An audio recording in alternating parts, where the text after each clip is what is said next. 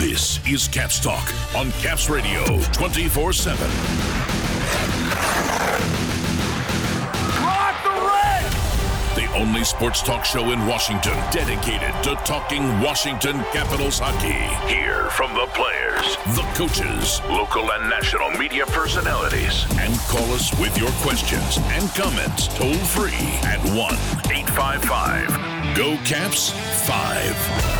Caps Radio 24 7! Here's your host of Caps Talk, Ben Raby.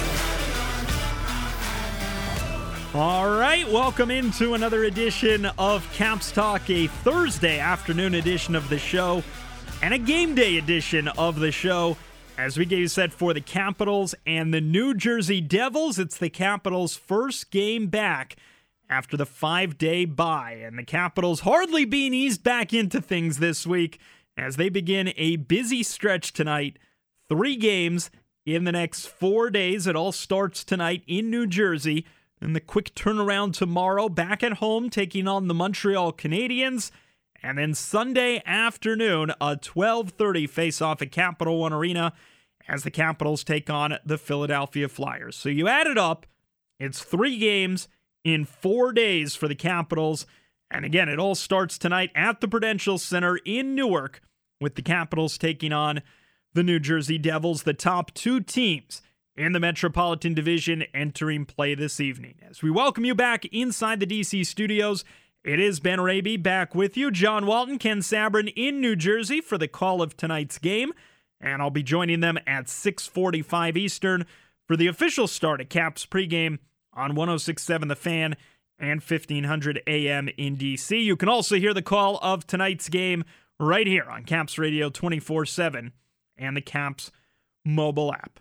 All right, so it's been a while since we last spoke. It's been a while since the Capitals were last on the ice. They haven't played since last Friday. But man, oh man, did the Capitals enter their bye week in style with a come from behind win against the Carolina Hurricanes. As we remind you, the Caps and Hurricanes were playing a home and home series late last week. Hurricanes took the opener 3 1 here in D.C. last Thursday.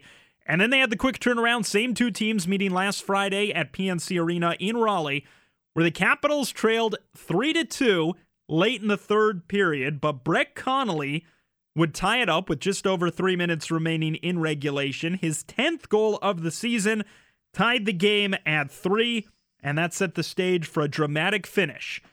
Tied at 3 in the final minute of regulation, Capitals had a defensive zone faceoff. Barry Trotz sending out Jay Beagle to take the draw. Nick Backstrom, Alex Ovechkin on the ice as well. Beagle won the defensive zone faceoff, and seconds later, the Capitals went up the ice in transition, where Jay Beagle would eventually net, in the nick of time, the game winning goal. And away with Carlson up the left side. Ovechkin, five seconds left. He may get one more chance, and a puck tipped away by Faulk. A shot in front. Beagle at the horn. It's in. It's in. He scores. He scores. Jay Beagle has scored. A tip across the goal line with point five seconds left. Are you kidding me? Jay Beagle with a half second left on a shot from Backstrom tips it home, and it's four, three, Washington. Oh, baby, what a goal! Uh, pressure was on, obviously. 20 seconds left. I, I live for those draws. I mean, that's what I've always liked to take when there's, you know, those pressure situations on those draws in our zone. And uh, just tried to win that second one. We kind of had a set play. Um, you know, just to at least get it out of the zone, and then, um, you know, and then always coming down that left side. And I know, I know, I just obviously got to just crash the net as hard as I can, and it kind of gets interrupted there. But Backy makes unreal play across the crease. They have put another 0.8 seconds up for a total of 1.3. But Jay Beagle is the hero. The Caps have won the draw, and that's it. Good morning, good afternoon, and good night, Carolina. Beagle Mania in the Tar Heel State. A last second goal. Washington wins it in regulation. Oh my goodness, 4 3. Over Carolina. Yeah, no, it was it was big. I mean, going into the break, you don't want to go in on a loss, obviously, and um, you know it was a hard fought game, and it was a good game. Um, it kind of had almost a play, playoff atmosphere, especially in the first. Just seeing each other back to back, you know, it, it kind of gets that uh, you know that little bit of hatred and a little bit of rivalry going. So um, it was good. It was a good game, and uh, it's good to get the win going into the break. Post game thoughts right there from Jay Beagle last Friday after he broke a personal 15 game goalless drought, and he did so in style, netting the eventual game winning goal with just over a second remain in regulation. So, yes, the Capitals, they went into the break in style. They've won six of their last seven games overall since the Christmas break. Capitals with a 6 1 1 record. They've matched their season high at 14 games above NHL 500 a record of 28 14 and 3 59 points on the year as the capitals enter play this evening. Sole possession of top spot in the metropolitan division. 5 points up on second place new jersey. 6 points clear of the third place columbus blue jackets. Yes a lot of positives from the capitals coming out of the bye week but there's always a but. Head coach barry trotz eh, he's not looking too far ahead. Still a lot of work left to be done for the capitals during the second half of the season We've got lots of work to do. Uh, let's not kid ourselves. And our goaltending, Grubi's made some good saves. Holtz has been really good. Um, we have a lot of work uh, ahead of us. I think uh, af- after the break, we'll, there'll be uh, a few areas that we need to clean up if we're going to be able to do anything. The second half here is going to get ramped up, and uh, you're going to be survival of the fittest, really, because there's some really good teams, and whoever can can survive the next you know 35 40 games that you're gonna you're gonna be in and if you don't you're out. And again the metropolitan division very congested entering play tonight. We reference the capitals with a five point lead over the second place new jersey devils. But then the gap between second place and eighth place it's not much of one. Six points separating seven teams from second place new jersey all the, all the way to the basement of the Metropolitan Division, just six points separating those seven teams. So, really, very little separation just past the midway point of the year in the Metropolitan Division. So, we've got the Caps and Devils tonight. Capitals 2 0 against New Jersey so far this season. Tonight's matchup is the third of four meetings this year between the Caps and Devils. They'll also meet one final time at Capital One Arena in the regular season finale for both teams. That coming up in a couple of months on April 7th. New Jersey tonight they are playing their third game since returning from their bye week, and the Devils also coming off a divisional win of their own Tuesday night at the Barclays Center in Brooklyn. Finally, their first win since December 27th as they down the New York Islanders by a score of 4 to 1. No goal scored in the third, but the Devils scored 3 in the second to break open a 1-1 game and they go on to their 23rd win of the season. Matt Loughlin had the final call Tuesday night on the New Jersey Devils radio network. 25 saves for Keith Kinkaid in the New Jersey win. And the Devils' backup, Keith Kinkaid, will get the start again tonight for New Jersey. Cory Schneider will suit up for this one, but he has been battling the flu this week. So Keith Kinkaid will start for the second straight game for New Jersey. As for the Capitals, Braden Holtby coming off the bye week, he will get the nod this evening against the New Jersey Devils, Braden Holtby 24 and 9 on the season.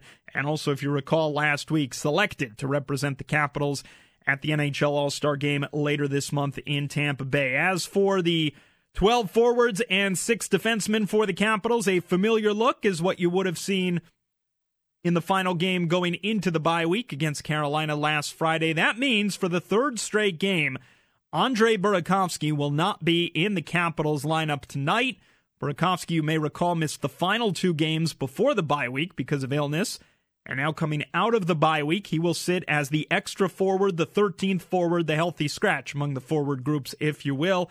And head coach Barry Trotz, we're going to hear from him in just a moment. He explained the reasoning behind sitting Burakovsky once again tonight. Just had to do with the fact that it's been a while since he was on his skates because of the illness. He hasn't practiced. He hasn't skated because of the bye week and didn't want to rush him into action tonight against New Jersey. Keeping in mind, I haven't even mentioned this yet.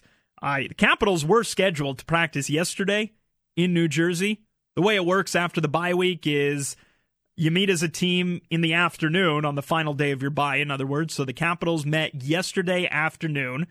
They took their charter flight to New Jersey, but that plane, because of the weather, etc., travel issues, everything was delayed.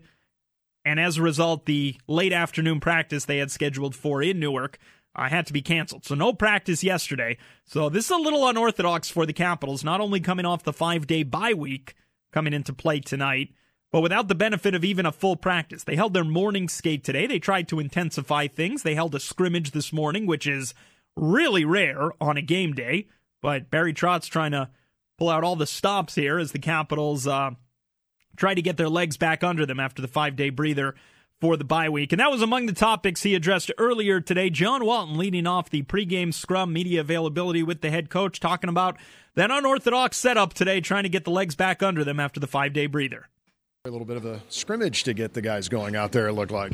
Well, yeah, we obviously uh, I'm, I'm, taking an approach that we're rested, not rusty, and uh, you know, obviously yesterday got all, all muddled up with uh, uh travel and all that. So, um, you know, we had to try to accomplish a little bit of you know get guys getting used to you know getting the lungs fired up and all those type of things. So. Um, it is what it is. We adjust and uh, we're rested, not rusty guys were saying that it's more mental than physical. That being in shape, you're not going to lose it in four or five days. With that in mind, what what can you do to help put them in a better position to succeed? Well, we, we tried to do that with practice a little bit. You know, uh, you, you know, you, even when you take a couple of days off. Uh, you know, when you're not out there against, you know, another five other uh, opponents or whatever. So we did a little couple minutes scrimmage just to get used to, you know, looking through through people, uh, executing under a little bit of pressure, that type of thing. So um, you know, usually uh, what happens is you, you, lose a little bit of your your hands and, and, and your lungs. Sort of, they, they shut down a little bit on you, so you need something to to get them going a little bit. So we did a little bit of that, and we just changed our whole, our for the most part, pretty well all of our our morning uh, game day skate, to, uh, adding some elements that we would have probably used yesterday. What went into the decisions for the lines this morning with Andre sort of rotating in, but not? Well, Andre, it, it was, there was no decision. He's he got was sick and missed uh, a few days right before the break, and so he's been on break for quite a while now. So to give him bit, the best chance to, to, be successful, we'll get him a good skate today. I expect him to go in tomorrow for for someone and and let's uh, get him rolling in the right direction. He was going to be in in the Carolina games. He got sick, and uh, you know, so now he's been you know, a week plus without being on the ice. So I just give him the best chance to uh, get back after having a little bit of the flu. So. After the game in Carolina the other night, you talked about the PK and how it needs to step up a little bit. Uh, when you look at ways to kind of get it going? Is it personnel? Is it scheme? Other well, things? It's it's probably a little bit of both. I think we have a, a, fairly good scheme, but you know, like anything, you if one you know one person executes the scheme and three other guys don't, then or vice versa, then you're you know you're you're not there. So um, we need a little more commitment on that level. Uh, our special teams, I expect both our special teams. I expect our power play to be in the the top third of the league. I expect our, our penalty kill to, to be in the top third of the league. So we're not we're not there on both both areas. So we just need to. Um, ramp it up a little bit here. We got lots uh, lots of games left, and uh, they're very capable, and we've got the personnel to do it. So. What is it about Vrana's game that makes you believe that he'll be a star in this league?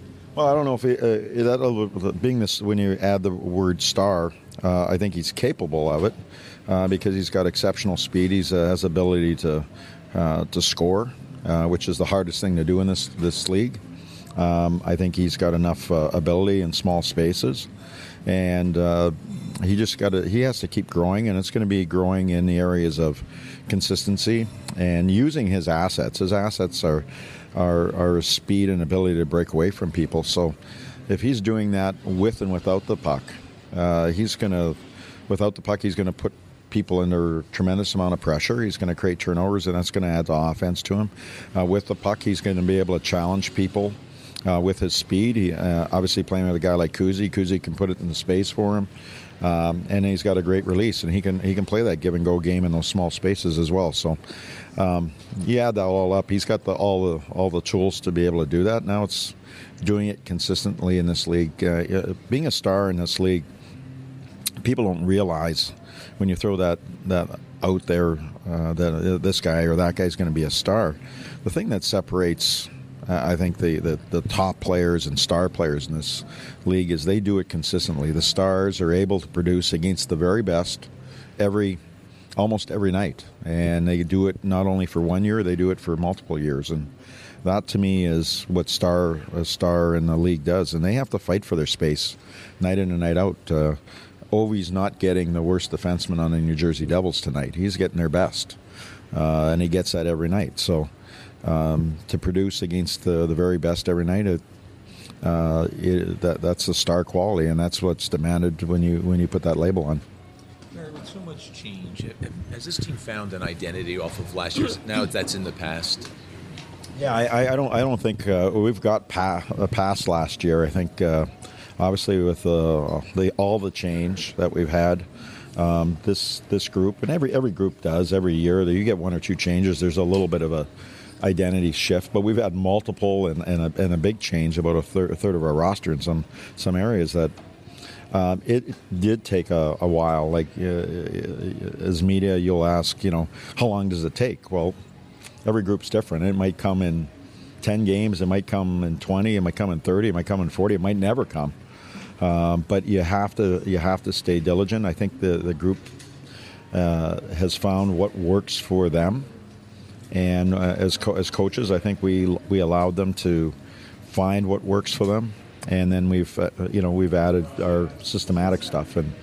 Um, They've got good leadership. It starts there. It starts in the room. When you got good accountability in the room, and you got people that are care about each other, then you, have got a chance to to create a new identity. And I, I think some guys have stepped up and have done that in a leadership group, and some guys who we weren't sure what we had have stepped up, and we found a comfortable place for them to, to have success. I think we've had good accountability, and and uh, you know we've got good competition. I mean, you know, especially at the forward position, you know, we feel comfortable with our 13 forwards, and there's there's internal competition. Obviously, there's there's some guys that are probably not too worried about the competition because they're the people. They're the ones that people come to, to see. But the, the rest of the group are, you know, uh, I'll say the, the, the bottom half of your your group for the most part, they're in competition for ice time. They're in competition for their own um, place on the team and their own role.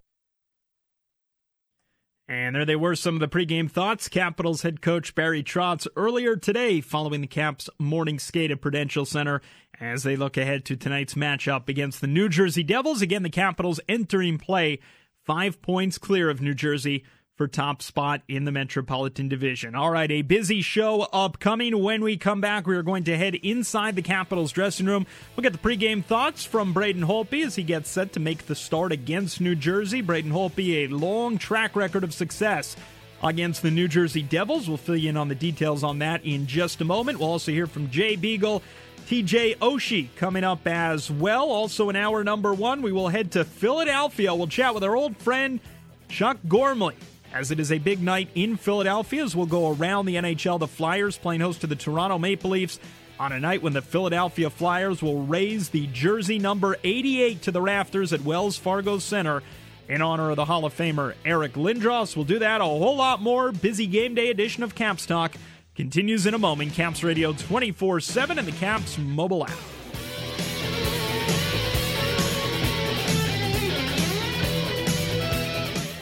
This is Caps Talk on Caps Radio 24 7.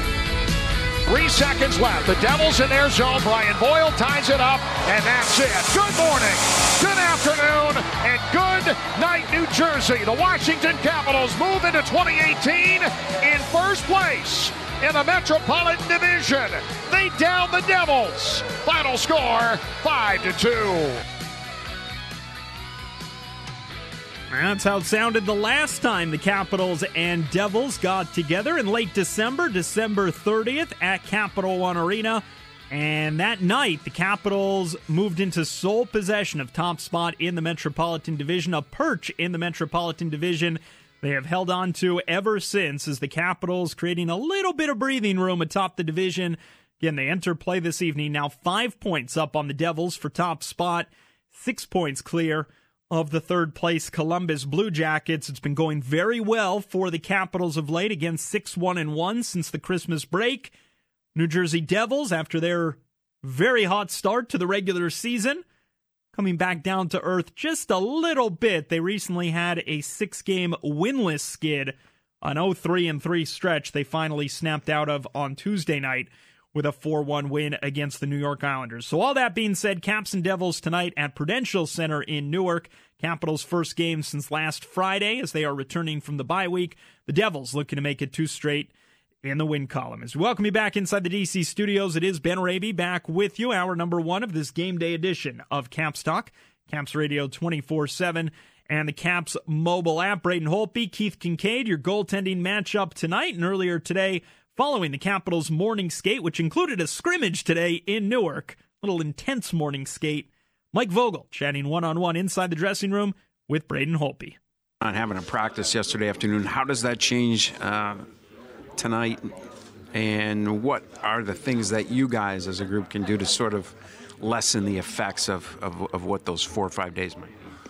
Um, yeah, I mean, obviously it's not ideal, but it's uh, the situation is what it is. So it's. Uh, I thought we had a really good pregame skate. Um, you know, worked hard, harder than we usually would, just to get uh, try and get the rust out. And I think the guys were, were feeling it uh, towards the end. And um, you know, it helps having that experience of that New York game after after Christmas break.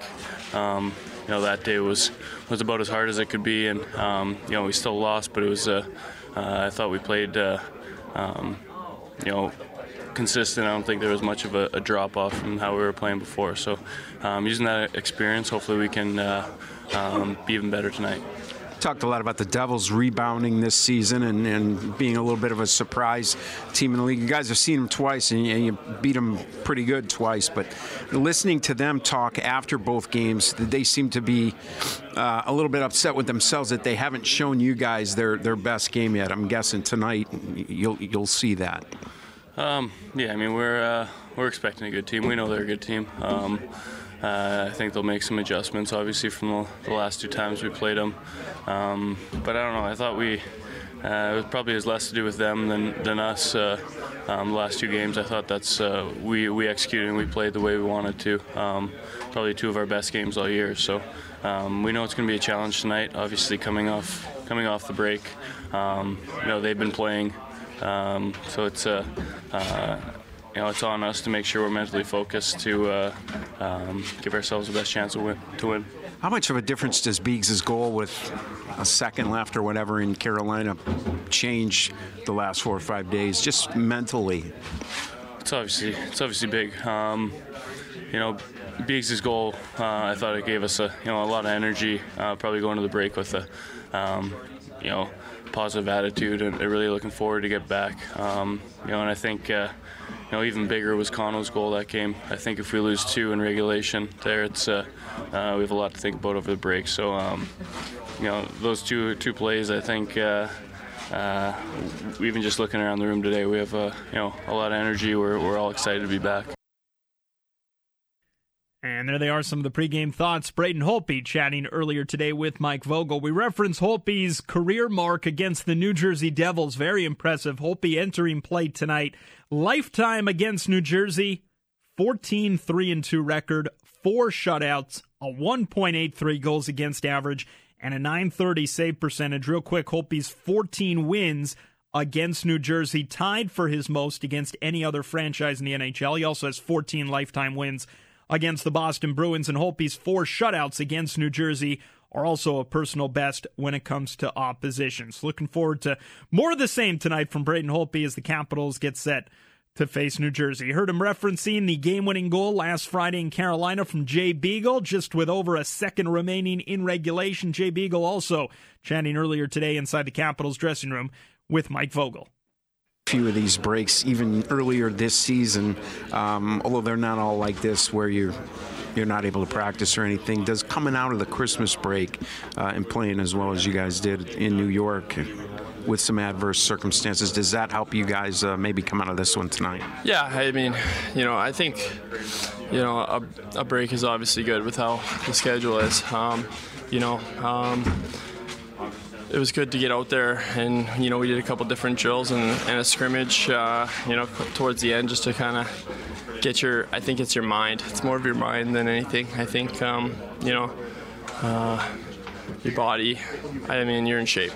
it's four days isn't going to make that much of a difference, uh, especially because guys do a little bit of stuff, you know, towards the end of the break, anyways, just to make sure they feel good that first day on the ice. So, um, yeah, we just got to take from you know all the previous experiences and and make sure we come at these guys because it's a big game tonight.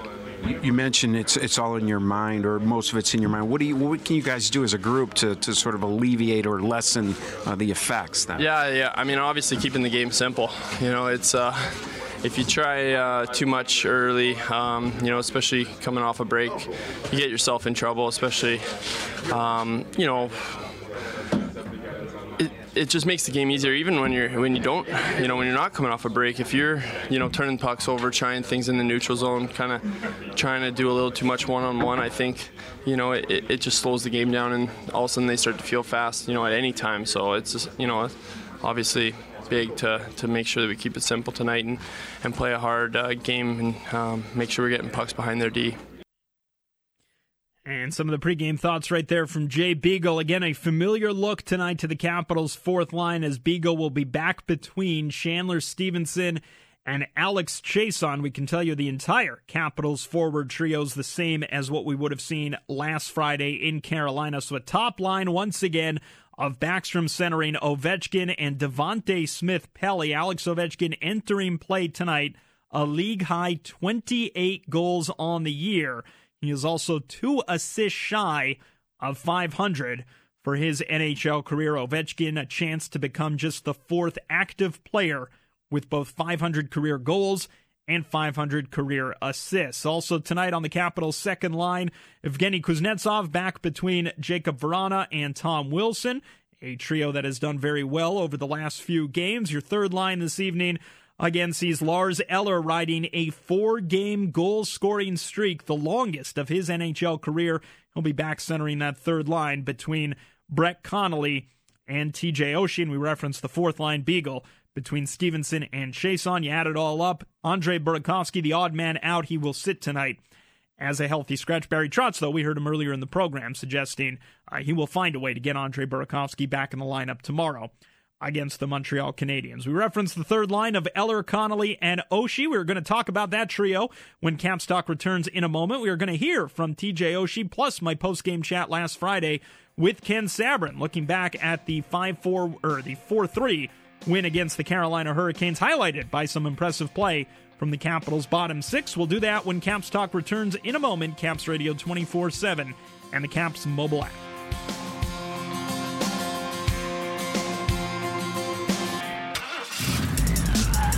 Your afternoon commute just got a whole lot better. This is Caps Talk on Caps Radio 24 7. Talking Capitals with you while you drop your gloves in traffic. A face-off win is a good start. Ahead from Niskanen and a pass ahead intended for Oshie. And now the puck in front, they score! As the puck came to the high slot. He turns, he fires, and gets it by Cam Ward. 3.08 to go. Brett Connolly has tied this game at three here in Raleigh. That's how it sounded last Friday. Brett Connolly, just over three minutes remaining in regulation, tying things up at three against the Hurricanes, setting the stage for the dramatic finish. Jay Beagle's eventual game winning goal. With just over one second remaining in regulation as the Capitals rallied, they erase a late 3 2 deficit and they escape PNC Arena with two points in the bank as they headed into the bye week in style. And now the five days off are behind them. Capitals getting set to uh, now get back on the ice. They'll take on the New Jersey Devils tonight. Again, the start of a busy stretch for the Capitals. Three games in the next four days. As we welcome you back inside the DC studios, Ben Raby back with you. This game day edition of Caps Talk getting set for the Capitals and Devils. And speaking of that third line, Connolly, Eller, and TJ Oshie. We referenced last segment Lars Eller playing some of his best hockey, not only of the season, but of his tenure with the Washington Capitals, including last year. He has scored goals in four straight games. He's up to nine tallies overall on the season. Impressive stuff from the Tiger in Lars Eller and Connolly again hitting double digits up to 10 goals on the season.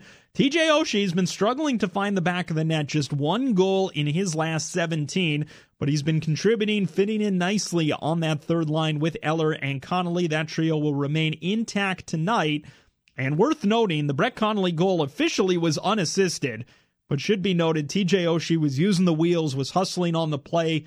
He forced Carolina defenseman Noah Hanifin into the costly turnover that found its way to Brett Connolly's stick, who then beat Cam Ward to tie the game. So no assist on the play for TJ Oshie, but certainly his hustle forcing the Hurricanes turnover, which led to the eventual game tying goal. And the play of the Capitals' third line among the talking points following the win in Raleigh when I had my post game chat with Ken Sabourin. Yeah, no, they're playing well, and I, I think they're probably the most consistent line they have right now, uh, game in, game out. And you look at TJ Oshie, you know, he's he's not putting the puck in the back of the net, but he's playing well. He's getting some opportunities, making things happen, getting back to the old TJ Oshie.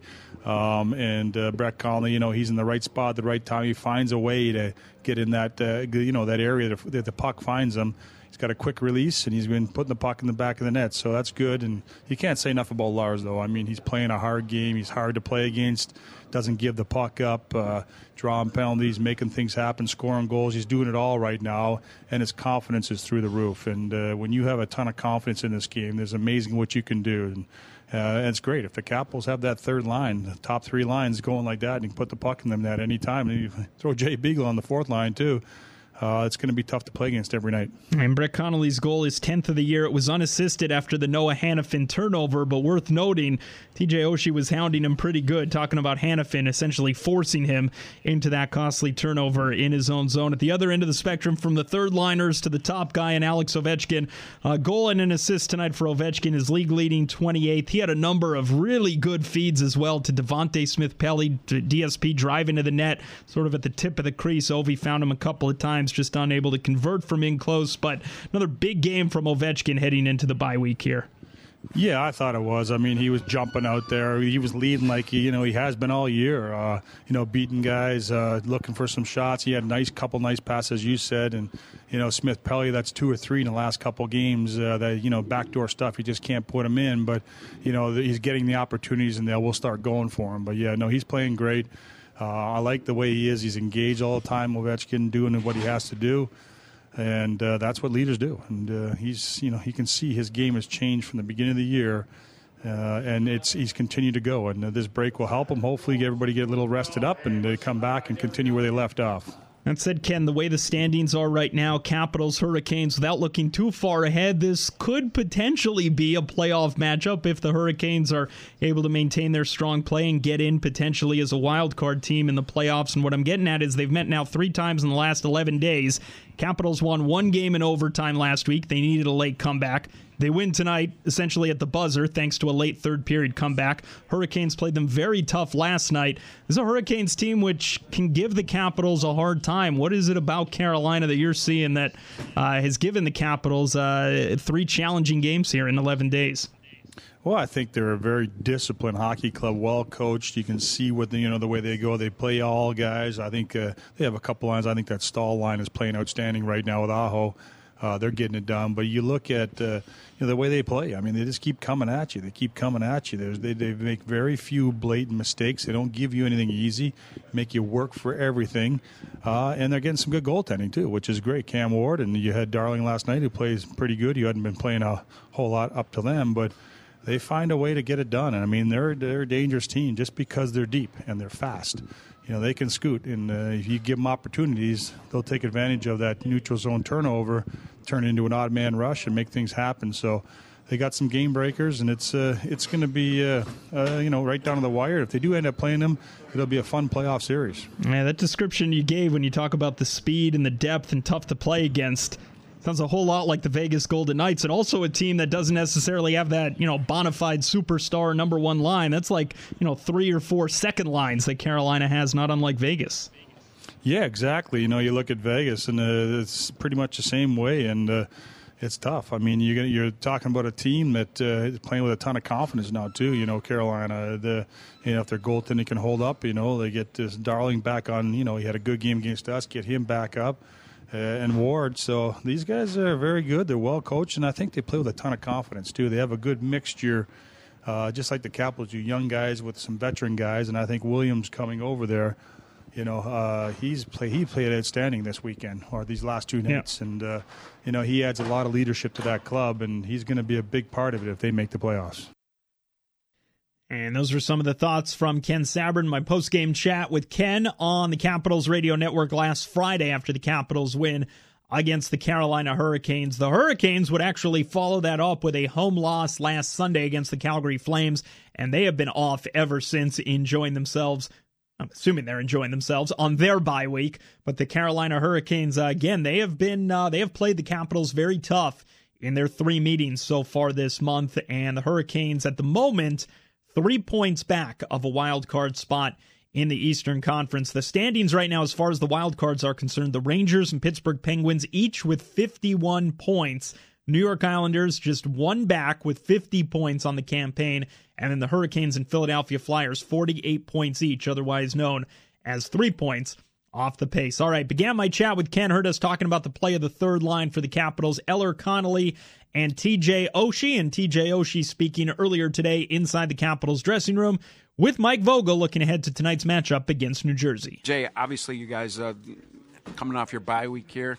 Uh, had a practice scheduled yesterday for whatever reasons that fell through. Uh, what are the challenges for you guys tonight, coming coming out of a five day break with uh, no practice, facing a team that's uh, up and at them already? Um, well, we had a pretty hard practice this morning, so it'll be to uh, recover today from, from practice and get ready tonight. We snapped the puck. We, we skated for a while, so the rush should all be off uh, for the most part, and um, should be ready to go. Can you guys go to school on the uh, Christmas break at all, where you had similar uh, circumstances, albeit on a shorter break?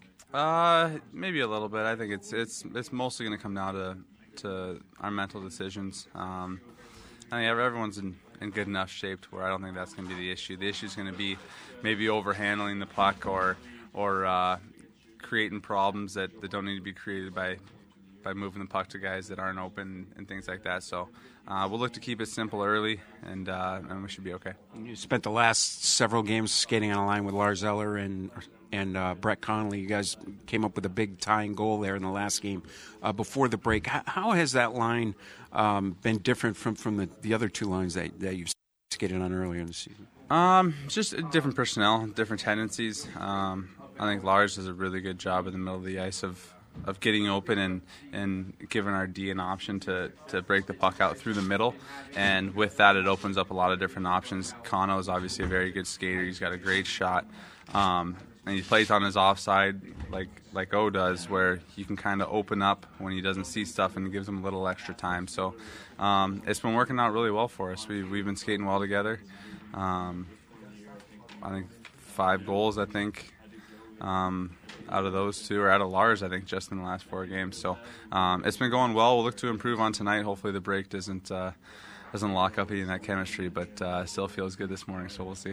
Well, and, and the, the last game you guys played before the break, you guys cobbled together a pretty important tying goal there with three and change left. And to me, I mean, there's it's an unassisted goal, but to me that that's you should be getting a primary assist on that, even without touching the puck. What's the mentality when you're going back there and, and you're trying to force a guy into a, a mistake and, and you're able to do it and turns out to mean the game? I like to look at little situations like that, like little forechecks or, or little one-on-one battles in the corner. Is is that's really what it is? It's me versus another guy, and uh, I think when you look at it like that, it gives you a little more fire and a little more energy to try to win whatever, however small the battle is. Um, a lot of those add up to being uh, for some good play. So um, it was a it was a forecheck. It was pretty easy for me to to kind of just take my angle and, and try and run him out of room, but um, I was I was move my feet and, and try to uh, try to create him to do something that he didn't want to do, and and that's I think kind of what happened there. Um, I was able to get a hand on him and, and, kind of give him a little shove, and I think got him off balance enough to to make that play in the middle. And then obviously Conno, um, great job putting in the net, but. Um, you're not scoring very much. You got to you got to help out other ends of the ice, and and uh, and that's been going well for me. And there they were, some of the pregame thoughts. TJ Oshie chatting earlier today with Mike Vogel inside the Caps dressing room following their morning skate, looking ahead to tonight's game against the New Jersey Devils. When Caps Talk returns, we're going to go around the league a little bit. The Capitals and New Jersey Devils, one of 10 games in the NHL tonight. Pretty big one in Philadelphia as the Flyers take on the Toronto Maple Leafs. Whole lot of pomp and circumstance pregame style surrounding that one as they will retire the jersey number 88 of Eric Lindros at the Wells Fargo Center. He'll become the sixth player in Philadelphia Flyers franchise history to have his jersey number retired. We will head to South Philadelphia next. We will chat with our old colleague in these parts, Chuck Gormley. You can now see him on NHL Network, a correspondent as well for ESPN.com. We'll chat with Chuck about the Flyers who come to town on Sunday and tonight's pregame festivities for Eric Lindros when Caps Talk continues in a moment. Caps Radio 24 7 and the Caps mobile app.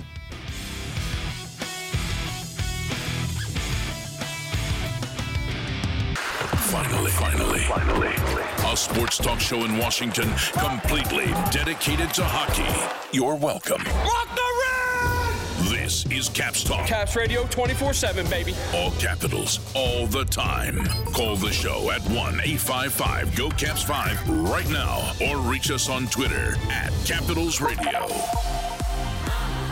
They cleared the zone, and here's Lindros. Two on one with LeClair. Lindros, the shot. He scores! The hat trick and some breathing room. It's 4 2 5.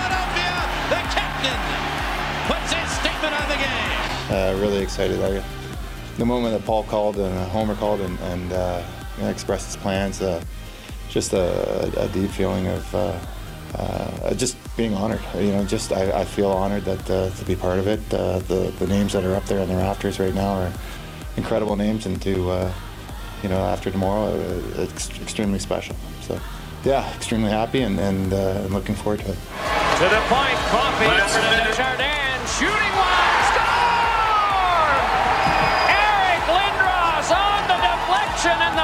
Flyers have won the game in overtime, four to three. There was a Doc Emrick call in there. There they were, the highlights from the Hall of Famer Eric Lindros from his days with the Philadelphia Flyers. Also heard an audio cut in there from Eric Lindros as he looks ahead to what should be a special night tonight in South Philadelphia.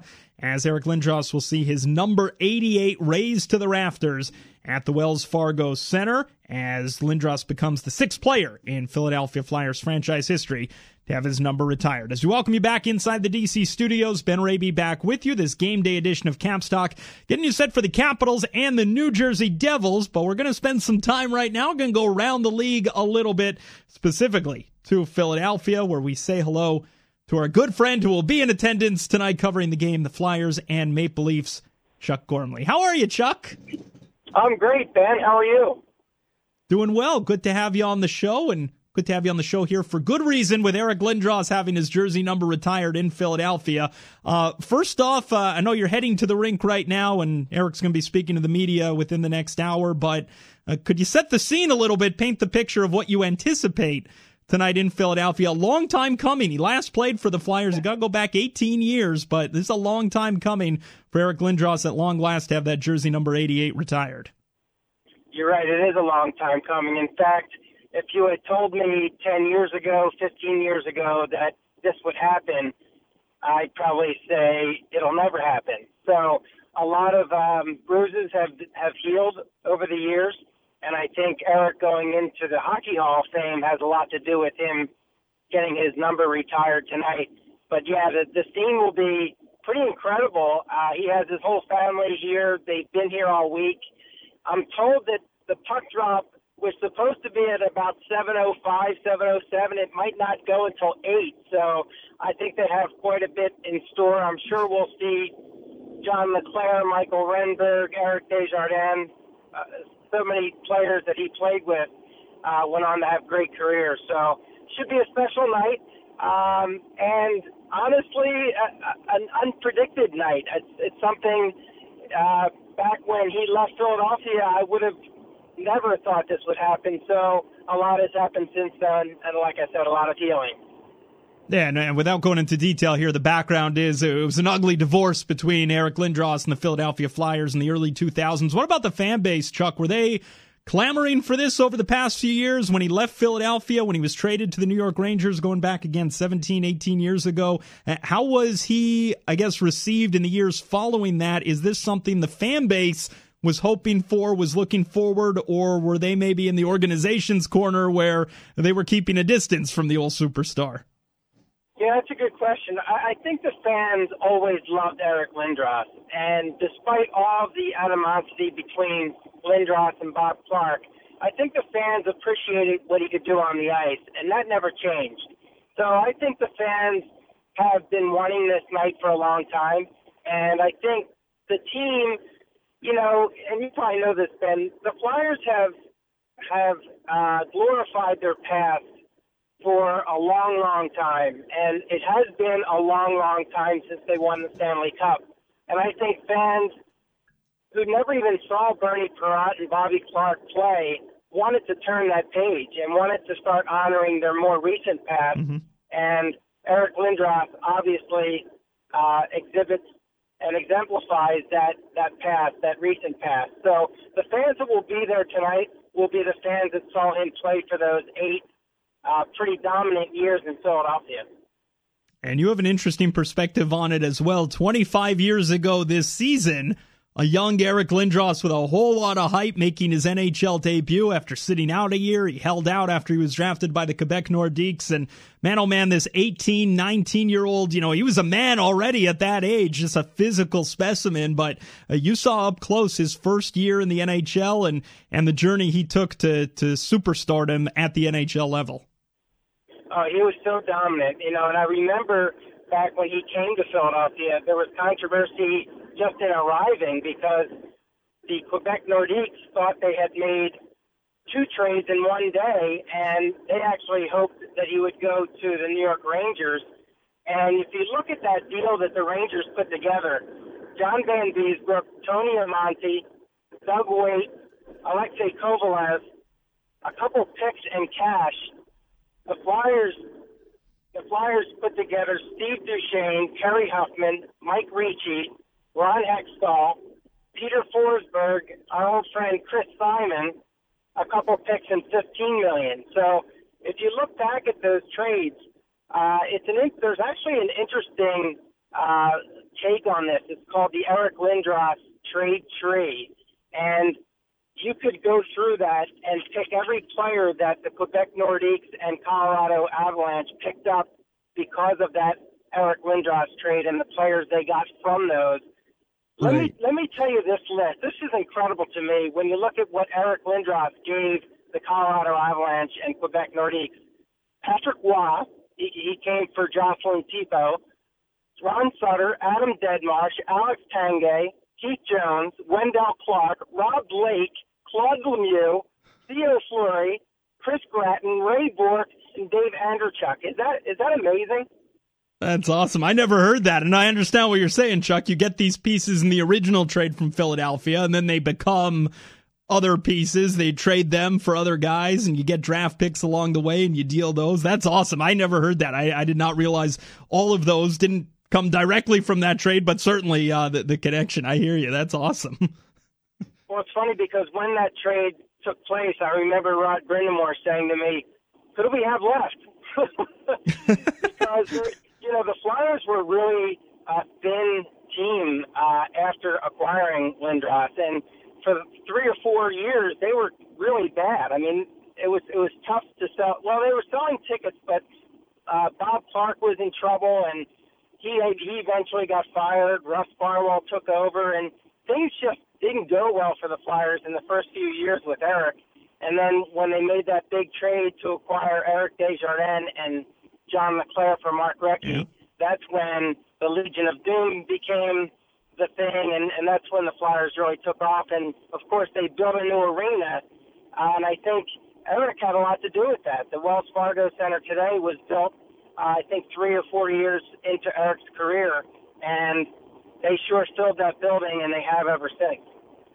Won the MVP in the lockout shortened 94 95 campaign, reached the Stanley Cup finals in 97, eventually swept against the Detroit Red Wings. What I wonder too about Eric Lindros, Chuck, and and he would have been, I imagine, a, a, superstar almost in any era. Again, just so big and physical. But I look at another guy who played in that era, sort of a similar career in that it was cut short a little bit by injuries, and Pavel Bure, the Russian Rocket. And I think to myself, Pavel Bure, if he played like in this era with the speed and and the finesse of today's game, you can only imagine what Pavel Bure would do today. And what I'm getting at is Eric Lindros. I feel like was well suited for what the game was in that era, the you know the quote unquote dead puck era. But he was a big boy. It was a little bit of a slower game at the time. And I wonder your thoughts on how he would have done today because you don't see too many players like him these days. No, you're right. That's a good point because I think Eric changed the game in ways because of the way he played. You saw teams drafting defensemen that were six five, six six, and before Eric, I don't think there was a whole lot of that going on. And you're right, the game back then became a cycle game. And the Flyers kind of identified that and made other teams change to play the same way. And when you when you saw that Legion of Doom playing the way they were best with Mikael Renberg and John LeClair and Eric Lindros cycling and cycling and cycling, and they were just punishing defensemen that just, they couldn't get out of their way, and they dominated so much during that era that you saw other teams drafting guys that could that could contain them, and you're right. I, I wonder how Eric would fare in this game. I think he really he really will go down in history as a, an underrated passer. I think a lot of people didn't realize just how good he could move the puck, and uh, he I saw him just hold off a defender and, and make a nice play with a, a pass that a lot of people never gave him credit for. He, he piled up a lot of assists in his career as well as goals.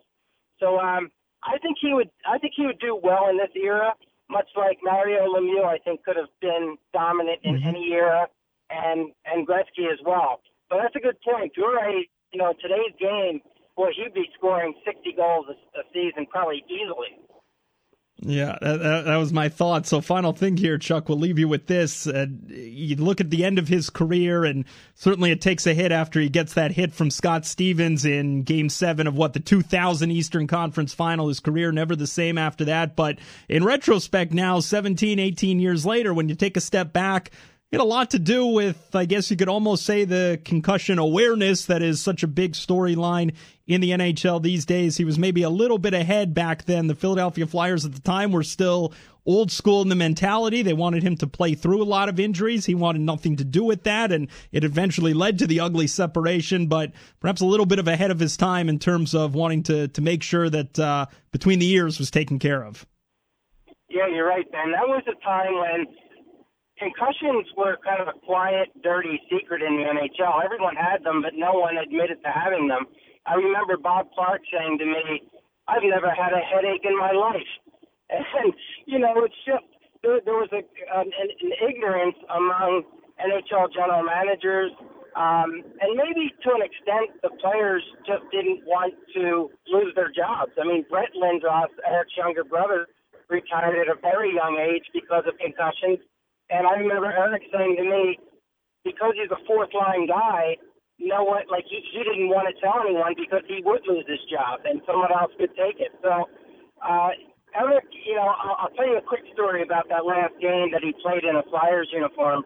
The Flyers allowed him to come back in Game Six of that series, and I sat next to Bob Clarke in the Meadowlands Arena, and Bob Clarke rooted so hard for Eric to do well, and Lindros scored a goal in that game, the only goal. The Flyers lose two to one in that game, and then they come back the next day or two days later and play in Philadelphia.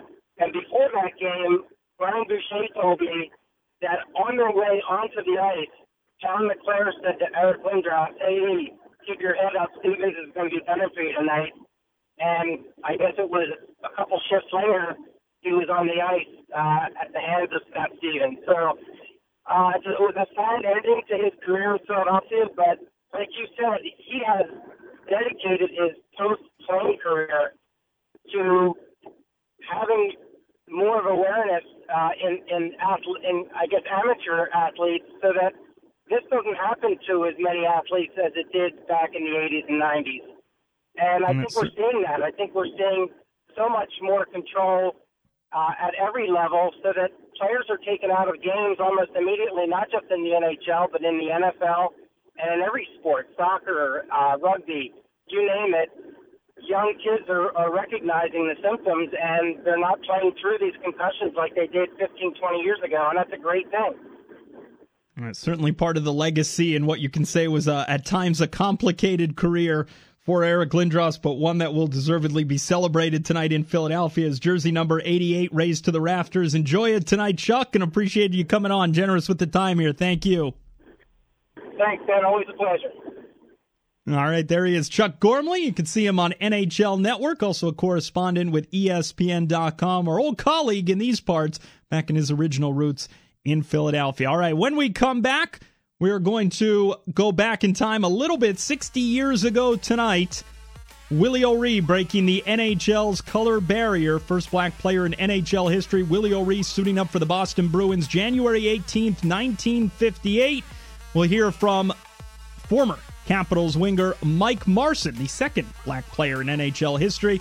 Chatted with him a few months ago. We'll hear that conversation and looking back on some of the challenges playing in the National Hockey League as a minority back in the day. We'll do that when Caps Talk continues in a moment. Caps Radio 24 7 in the Caps mobile app.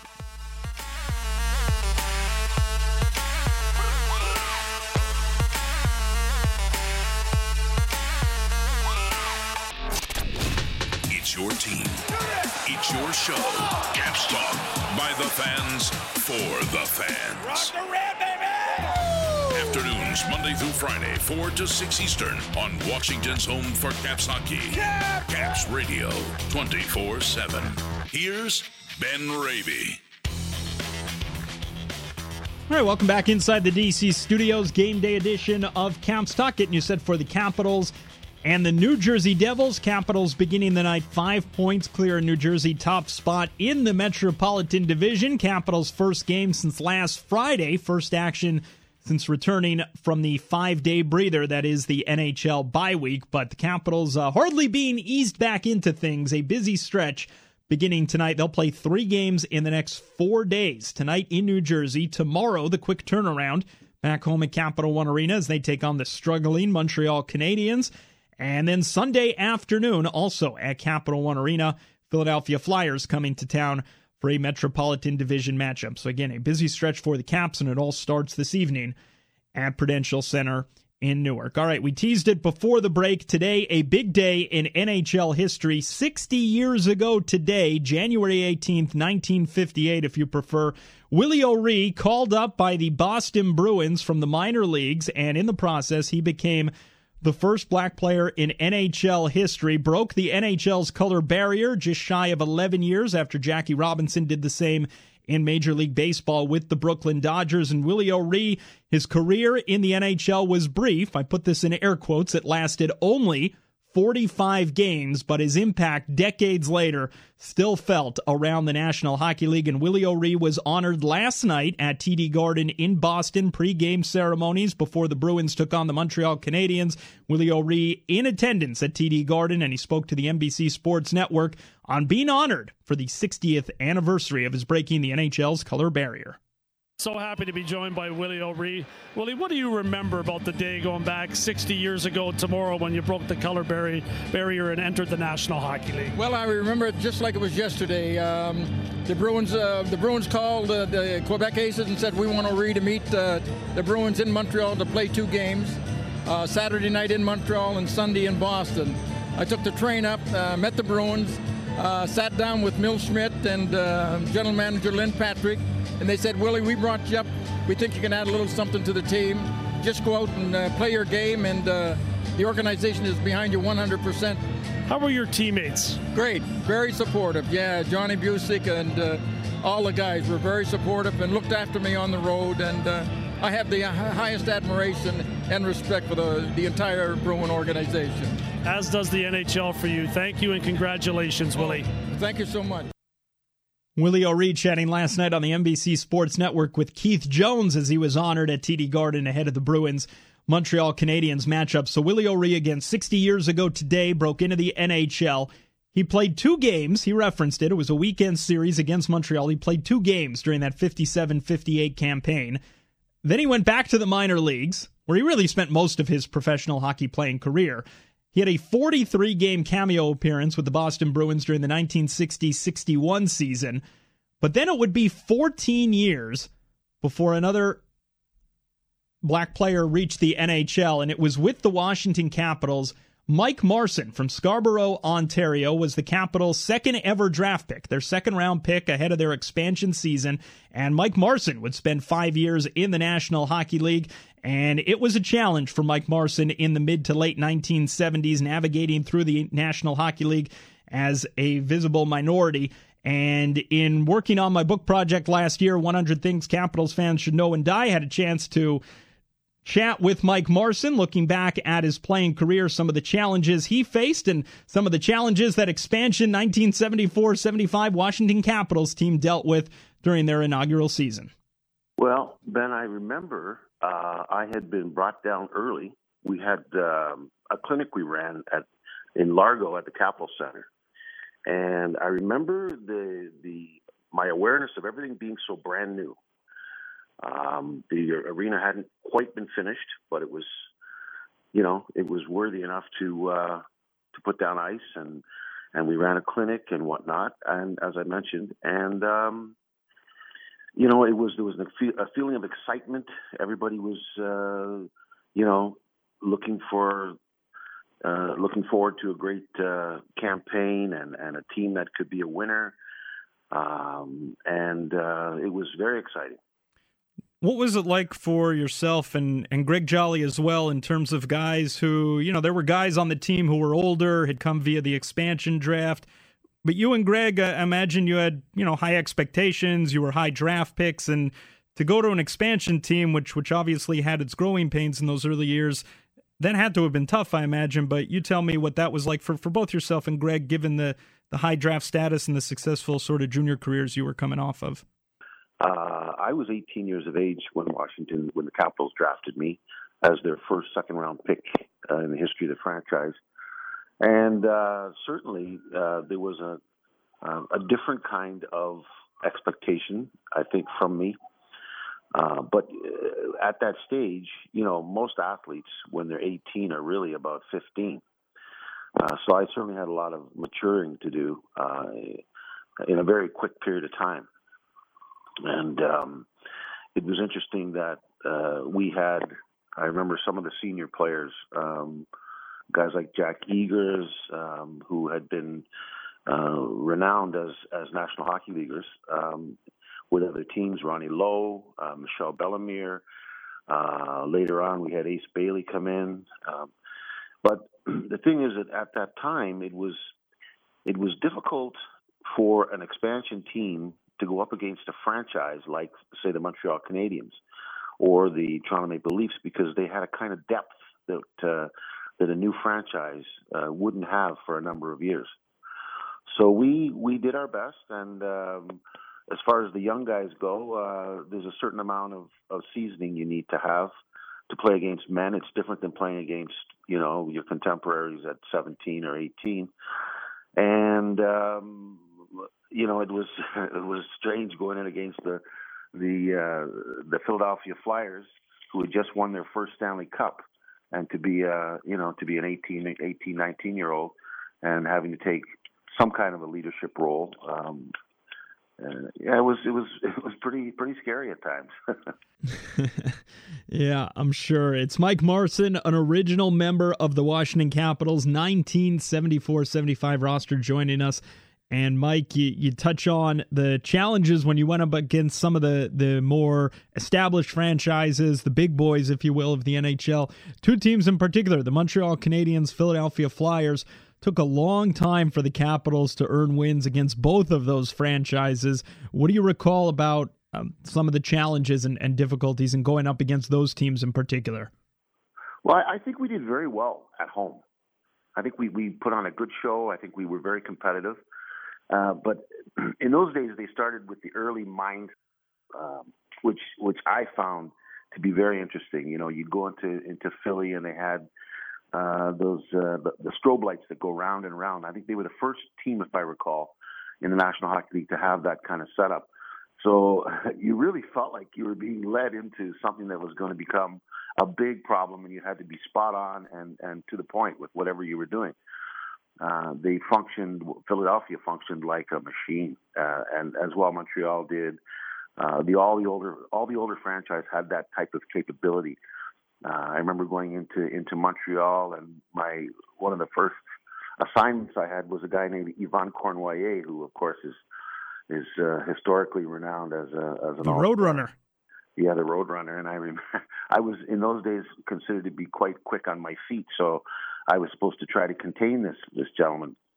And I remember we went into the Montreal end, and the play developed not like it does now, how they have the cycling down low and and whatnot, but it, it was more like a, almost like a military excursion. And he turned, and I stayed with him, and we hit the blue line, and and then he picked it up, so I stayed with him, and then when we hit the far blue line, he went laterally as fast as he was going forward. Hmm. And I was just like, wait a minute, wait a minute, you know, you got to show me how to do that one. And you know, these are the types of things you were up against when you were dealing with all the old pros. Uh, they just had tricks up their sleeve that you couldn't even imagine, you know.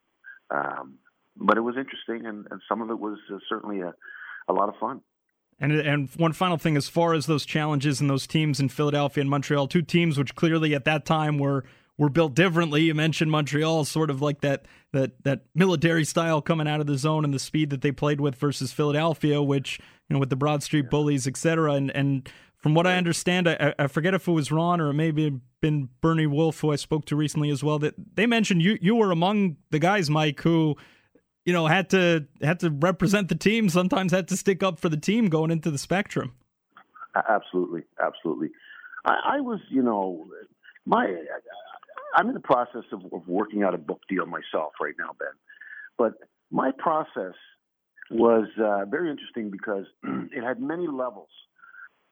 Just as, uh, say, a team like Montreal would have so many levels.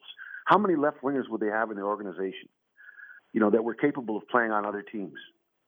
Uh, and, and, you know, all the big six, uh, the old fashioned big six, they all have that type of depth. Well, in that same vein of thought, uh, uh, for me, it was it was not just that I was uh, uh, a an 18 just turned 19 year old kid playing hockey, but I was I was the only kid in the world who was black and playing at that time, and uh, with all the different social uh, ramifications and setups and whatnot that were going on in America at that time, it was completely unheard of. You know, uh, for me, it was a it was a daily issue of things that were uh, almost like um, mind blowing. You know, we there were times where we were refused, or I was refused, uh, lodging in hotels, and the team would have to stick up for me, or you know, entering into a, an arena like say uh, Madison Square Garden, and you know, being questioned by security staff because they there were no black hockey players. Mm-hmm. So, you know, to their credit, they were asking the right questions, only to find out that yes, I was, you know, I was playing for Washington. And for me, Ben, this was a daily thing. You go to pre-board an airplane and and you're you're questioned. Well, sir, I'm sorry, this is just for the hockey players. I'm just curious, Mike, hearing you talk about that.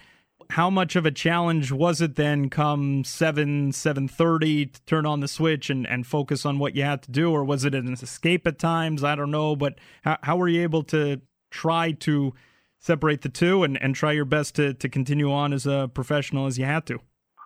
Well, you you do that. You try to continue on the best you can, and you try to bring the best performance every night. And you know, when a team is losing the way we did the first season, certainly there starts to become a kind of bickering, a kind of, you know, it wasn't me, or why didn't you do this, or that sort of thing goes on. That the backbiting, and um, it's never personal, but I think that. You know, it's it, no one likes to lose. If you've gotten to that level of, of competition, in any sport, you don't like to lose. And uh, and so we were trying to figure out what we could do to make it better, uh, and and to put the team in, in better standing. But the, the first year was something else. it really was tough near the end. Were you in touch at the time when you were coming up, or throughout your career with Willie O'Ree? Uh, I was not. Willie was um, at the time. The last time I spoke with Willie, he had just gotten his his job with the diversity people at the National Hockey League. But uh, no, we weren't in touch. Willie was playing, mind you. Mike Bloom, who was a center iceman of mine for a while, Mike played with Willie when he was playing with San Diego. Hmm. I believe it was San Diego. Yeah, yeah. What I'm getting at, Mike, is is at times uh, with the challenges you were facing, you, you may have had the support of your teammates, but you were very much you were on your own. I was on my own. I was on my own. I was on my own because I, I don't. I, I think a lot of the guys were from uh, the, the rural arrangements, the rural settings of society, and so in a lot of cases, I was the first person of color that they would have met. And so, you know, while many of them did step up and and take an interest in the fact that hey, this guy's really got something else going on here. There's there seems to be uh, you know a lot of trouble over the fact that he's playing hockey. Um, and uh, and that part was was certainly helpful to have some kind of uh, leadership because I mean you, you're you're going into these places like like New York and Chicago and L.A. and Atlanta had a team and uh, and whatnot and you know you're right out of high school so you're you're pretty much uh, you know open to the world to whatever's going on and and uh, it's it uh, now I think it's different I think that there's a lot more mentoring that goes on. Uh, uh, probably a lot less interest in in uh, the, amount of money guys are making. They're all making so much now, you know. But back then it was uh, it was a little bit different, you know. You're, the struggle was an everyday, 24 hour a day thing. Who were some of the guys that did take you under their wings?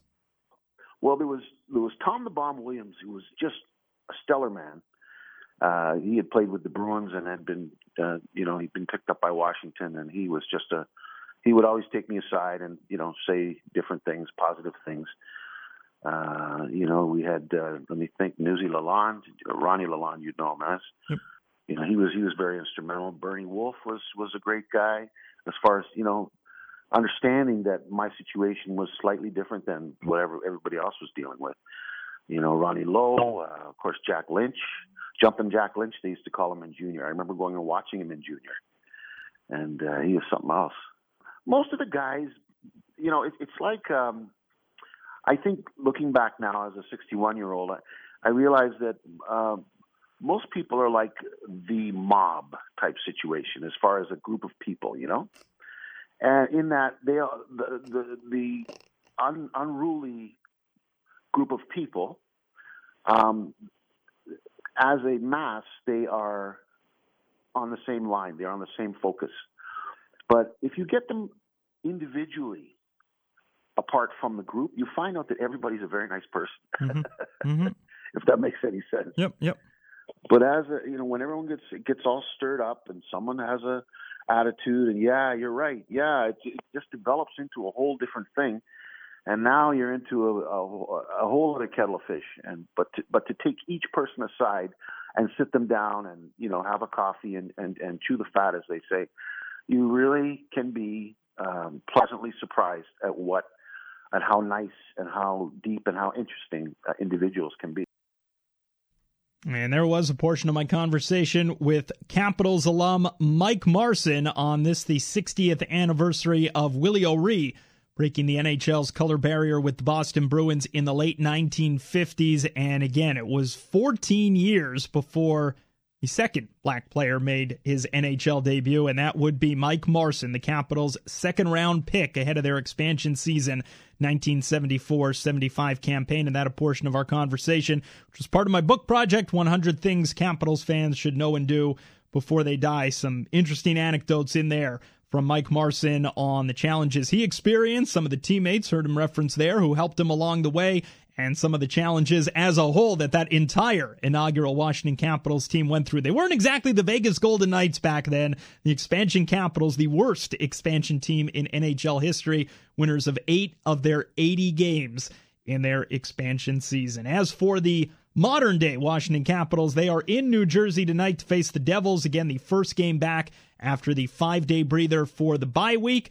And the Capitals and Devils tonight coming up just past 7 Eastern. The official start of Caps pregame at 645 with John Walton, Ken Sabourin, and myself. And until then, we have an encore presentation of this afternoon's edition of Caps Talk coming up right here. Caps Radio 24 7 and the Caps mobile app. Our thanks on the production side to Jake Hartsfield.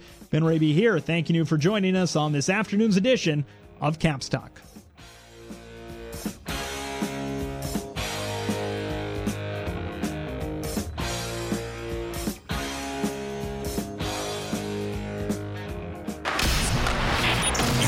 Listening to Caps Talk on Caps Radio 24 7. Tune in every Monday through Friday at 4 Eastern to hear the players, coaches, media, and fans talk Caps hockey. Caps! And always taking your phone calls at 1 855 GO CAPS 5 on your all capitals, all the time station. Caps Radio 24 7.